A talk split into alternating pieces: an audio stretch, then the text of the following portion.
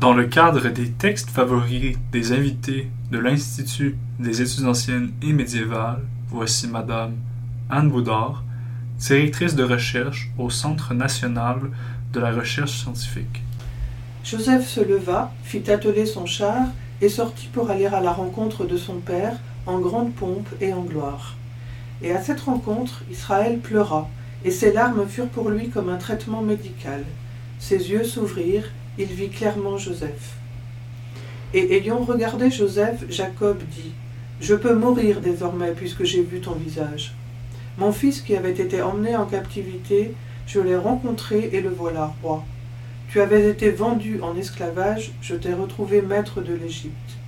Regarde-moi en face, ô Joseph, mon bien-aimé. Voici une foule d'années que je suis en deuil, mon enfant, à la pensée que tu gisais dans le ventre d'une belle sauvage. Or à présent je te vois portant un vêtement royal. Voici que le soleil et la lune sont venus, ô Joseph, ils t'ont adoré sur la terre. Le soleil est Jacob ton père, la lune est Benjamin ton jeune frère, à cause de Rachel ta mère. Le passage que je viens de lire est extrait d'une homélie chrétienne conservée en langue copte dont je prépare l'édition. C'est un texte assez long qui commence et se termine sur euh, un commentaire euh, des premiers versets du chapitre 5 d'Isaïe, le passage qu'on appelle communément le chant de la vigne. Le texte d'Isaïe dit à peu près ceci Je chanterai euh, pour mon bien-aimé ma vigne un chant aimé. L'aimé avait une vigne sur un coteau fertile. Je l'ai entouré d'une haie, je l'ai clôturé de roseaux. Dans la première partie de l'homélie, l'auteur a expliqué que le chantre, c'est le Christ, que la, vigne, c'est le peuple des chrétiens, la haie, c'est la loi divine, et les roseaux sont les patriarches de l'Ancien Testament qui ont défendu cette loi.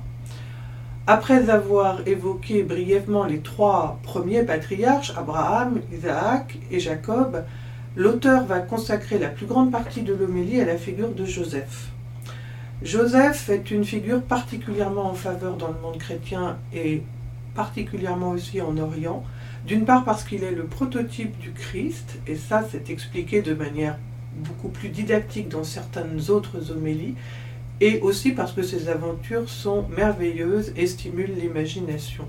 Je rappelle que Joseph c'est le onzième enfant de Jacob et le premier-né de Rachel, l'épouse chérie de Jacob, qui elle-même est morte en mettant au monde son deuxième fils Benjamin. Joseph a été vendu par ses frères qui étaient jaloux de lui et ont fait croire à son père qu'il avait été dévoré par une bête sauvage.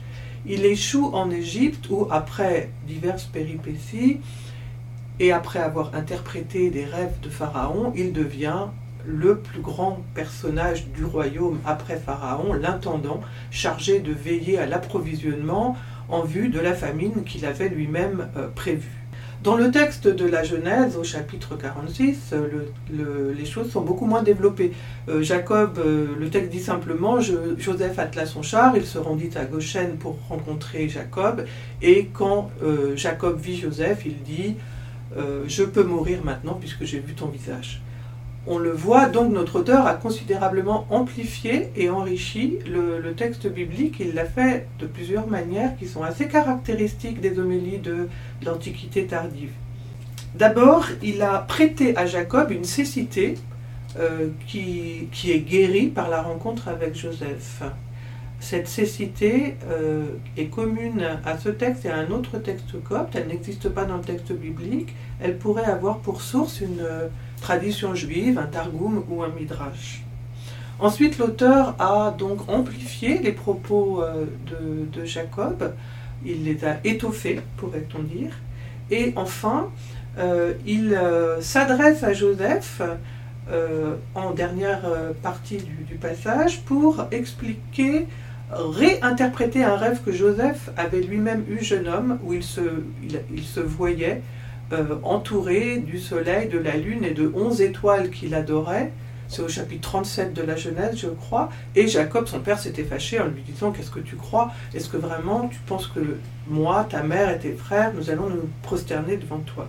Donc l'auteur ici a réinterprété euh, le rêve et a donné à Benjamin euh, la place de sa mère, la lune.